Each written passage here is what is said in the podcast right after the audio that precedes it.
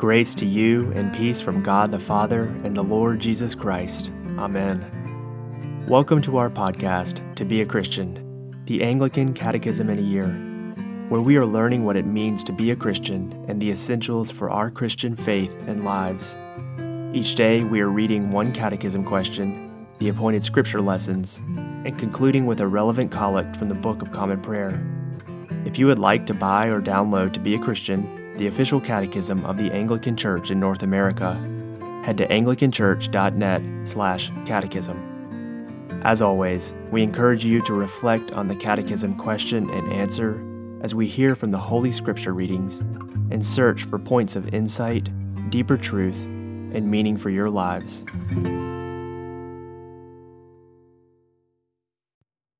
Today is day two, and we are continuing the section on salvation with question two. We will be reading Psalm 103, Isaiah chapter 53, John chapter 3, and 1 Corinthians chapter 15. We will conclude with the introductory prayer for the solemn collects in the Good Friday liturgy. Question 2 What is the gospel? The gospel is the good news that God loves the world and offers salvation from sin through his Son, Jesus Christ.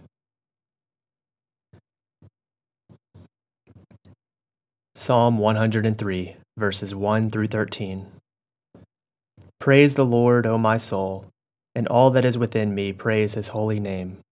Praise the Lord, O my soul, and forget not all his benefits, who forgives all your sin and heals all your infirmities, who saves your life from the pit and crowns you with mercy and loving kindness, who satisfies you with good things, renewing your youth like an eagle's.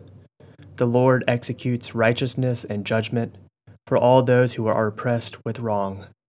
He showed his ways to Moses, his works to the children of Israel. The Lord is full of compassion and mercy, long suffering and of great goodness.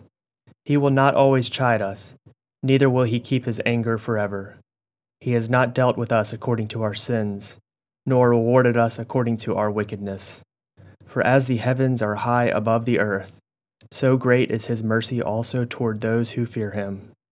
As far as the east is from the west, so far has he set our sins from us. As a father pities his own children, so is the Lord merciful to those who fear him.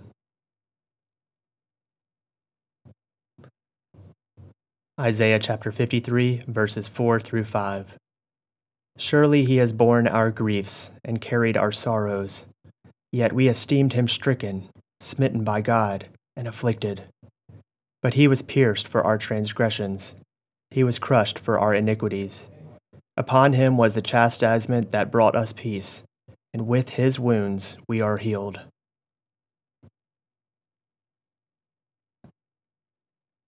The Gospel according to St. John, chapter 3, verses 16 and 17. For God so loved the world that he gave his only Son that whoever believes in him should not perish, but have eternal life. For God did not send his Son into the world to condemn the world, but in order that the world might be saved through him. St. Paul's first letter to the Corinthians, chapter 15, verses 1 through 5. The resurrection of Christ.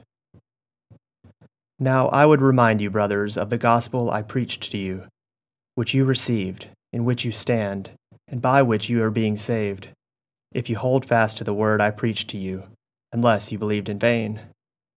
For I delivered you as of first importance what I also received that Christ died for our sins in accordance with the Scriptures, that he was buried, that he was raised on the third day in accordance with the Scriptures, and he appeared to Kepha, then to the twelve.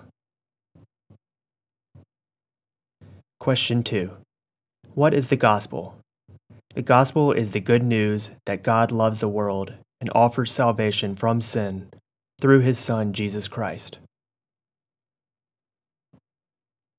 The introductory prayer of the solemn collects in the Good Friday liturgy. Dear people of God, our Heavenly Father sent his Son into the world not to condemn the world, but that the world through him might be saved that all who believe in him might be delivered from the power of sin and death and become heirs with him of everlasting life.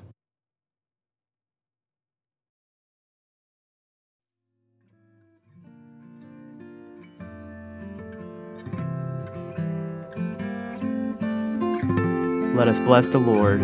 Thanks be to God.